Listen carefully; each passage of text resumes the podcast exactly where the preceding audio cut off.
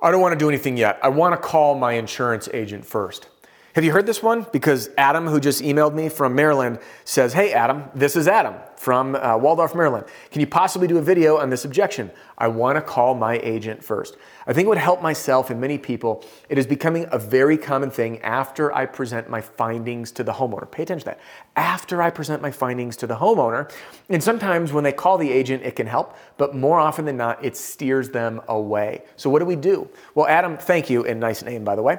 And I want to get into this in this video because what Adam mentioned in that video specifically was it's after I show them my findings.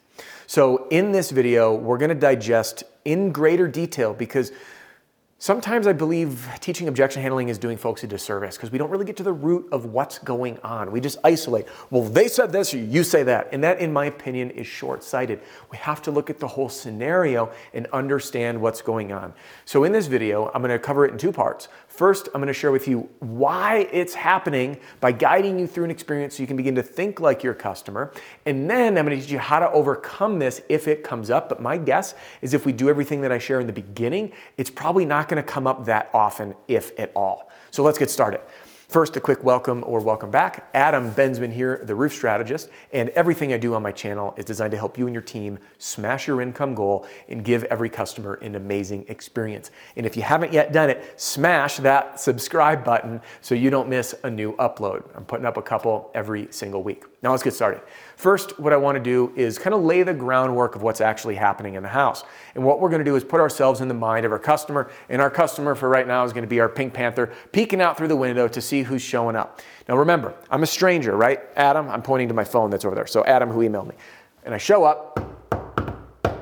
Now, I'm knocking on that door. Now, for, for a second, let's put you at home tonight, 6:30 at night. You're sitting on the couch, relaxing. It's been a long day you got off work a little bit early, and you're just ready to unwind, and you hear that knock. Da, da, da, da, da. Now, what are the two questions that come to your mind? You just said it, didn't you? Who the heck is that, and what the heck do they want? And often it, it involves an exchange to your significant other, like, you expecting? Well, no, who the heck is that? What the heck do they want? So then the door opens and you're standing there, and all of our logos read the same. I don't know if you know that or not, but they do. And it says this I sell roofs. Okay, so now you're the I sell roofs guy. You did your spiel, your pitch. You hop up on the roof, you do an inspection, then you show up and you say, hey, look, by the way, your roof's damaged. Your roof is damaged.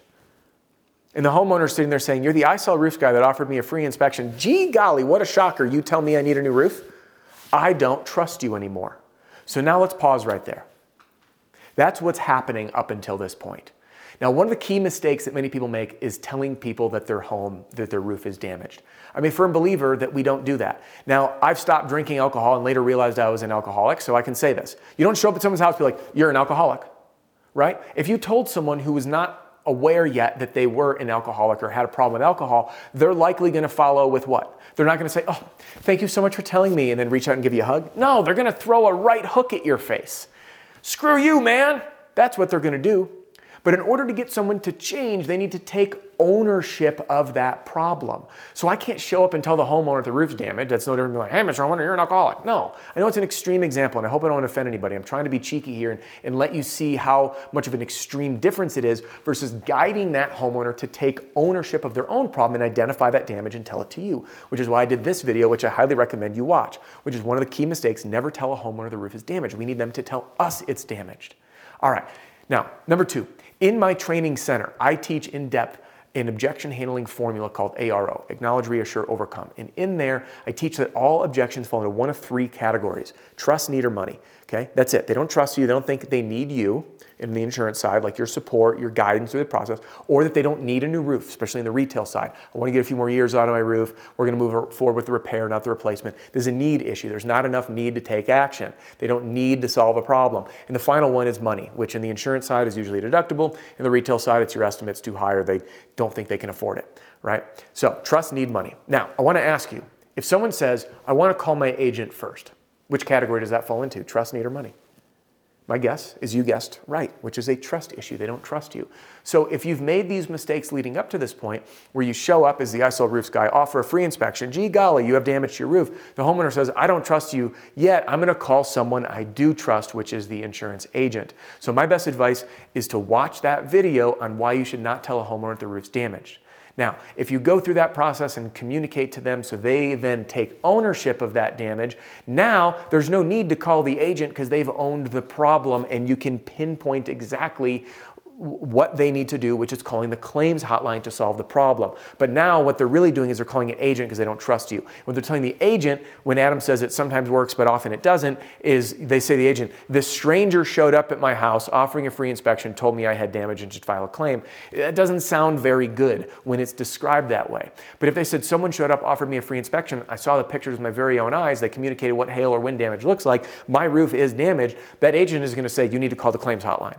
So if they do call the agent, we're in a better place. All right. So there you have it. That's the bones of why this thing comes up. I got to call my agent, what we do to prevent it from coming up. But I want to share with you, in case there's that Hail Mary where you do all these things right and that homeowner still says, I want to call my agent, we use that ARO formula acknowledge, reassure, overcome. Hey, Mr. Homeowner, I understand you want to speak to your agent, a trusted resource. Reassure. I can understand that you might be a little timid to do anything about this with a stranger who just showed up. You don't know me that well, or as Adam and I can make the joke, you don't know me from Adam. Ha ha ha, pun pun. All right, I just thought of that one on the fly. So we're going to reassure their thought process. I know you don't know me as a stranger quite yet. I can understand some, some resistance to doing some things and then overcome. Hey, I'm a little confused. I know you, you, you saw this damage, you described it to me. May I ask, uh, what is it that you'd like to chat with your agent about? And again, that's a what question. We were going to ask first and discover what they're going to ask because we don't know why they want to call their agent. It might be something like, well, I wanted to ask my agent if my claim, if my premiums would go up. Bingo, we can pinpoint that. It's an act of God. It's not going to go up because of an act of God, but it will go up because everybody's go up, just like health insurance claims go up every single year. So whether you decide to do something or not, your claims are, excuse me, your premiums will go up, yes, but not as a direct result of filing a claim for what's considered an act of God.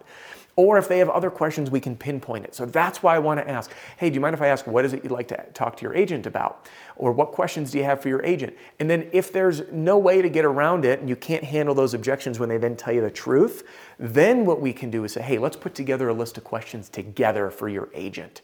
Then you're sitting there and you're documenting those questions. Say, listen, I'm going to help you out. Um, I'll happily put together any list of questions for your agent. I'll give you some, some answers, and then you can fact check anything you want with your agent if you choose to chat with them. That way, you're literally sitting there and getting them to draw out all the objections that they were going to have with the agent, most of which, if not all, you'll be able to squash right there and then move on to getting the deal signed. And then if they do call the agent and you provide a proper education, the homeowner is going to validate that with the agent and then call you back. So there you have it. The root cause of why people tell you, I want to call my agent first, and what to do about it. Adam, thank you again for recommending this video. I super appreciate it. Keep those recommendations coming. Now that's all for this video. So just because our time here is about to wrap up doesn't mean you're in my time has to. You might be sitting here thinking, well, that sounds pretty sweet. I want to see if I can arm my team, my whole sales team with this strategy to overcome objections in the house and close deals. And if that's you, click the link in the description and take a peek at my program and see why thousands and thousands and thousands of people all over the US, Canada, Australia, and even Sweden are using this system for both storm and retail to train their team lightning fast, arm them with all the material they need to self generate leads, overcome objections on the spot, even if they've never heard them before, and close deals confidently. Or you can text the word demo to 303 222 7133. That's 303 222 7133. Now, that's all for this video. What I highly recommend you do is two quick things. If you haven't done it, jump into my free training center here or hang with me here on YouTube and watch that video I've been mentioning throughout, which is why you should not tell homeowners the roof's damage, and jump into that one right here. And I will see you on the next one. Hey, don't go anywhere just quite yet. This episode has come to a close, but I do have just a couple things for you. First, I want to thank you for listening to the Roof Strategist podcast, and I'd love to ask you a favor. Can you help me out here? Give a review to the podcast wherever it is that you stream. This helps the podcast grow, get in more people's ears, and help people smash their income goal and give every customer an amazing experience. So, good, bad, otherwise, I do keep an eye on these and I want to help, and I do look for video and podcast suggestions. Second, you might be interested in a product or a program to help you grow your business, grow your sales, and achieve, or better yet, smash your income goals. And I'd be honored to help. Many folks don't know where to start, and I want to simplify it for you. The best place for you to get started is with my all in one sales training, sales strategy, and sales system that I call the Roofing Sales Success Formula. And I will take you through everything you need to know from knock to close in a lightning fast nine and a half hours, whether that's for you, the individual sales rep, or as the standard training for teams. And there's a reason that it's being used by thousands of reps in the field as we speak, including some of the top 100 roofing companies in America.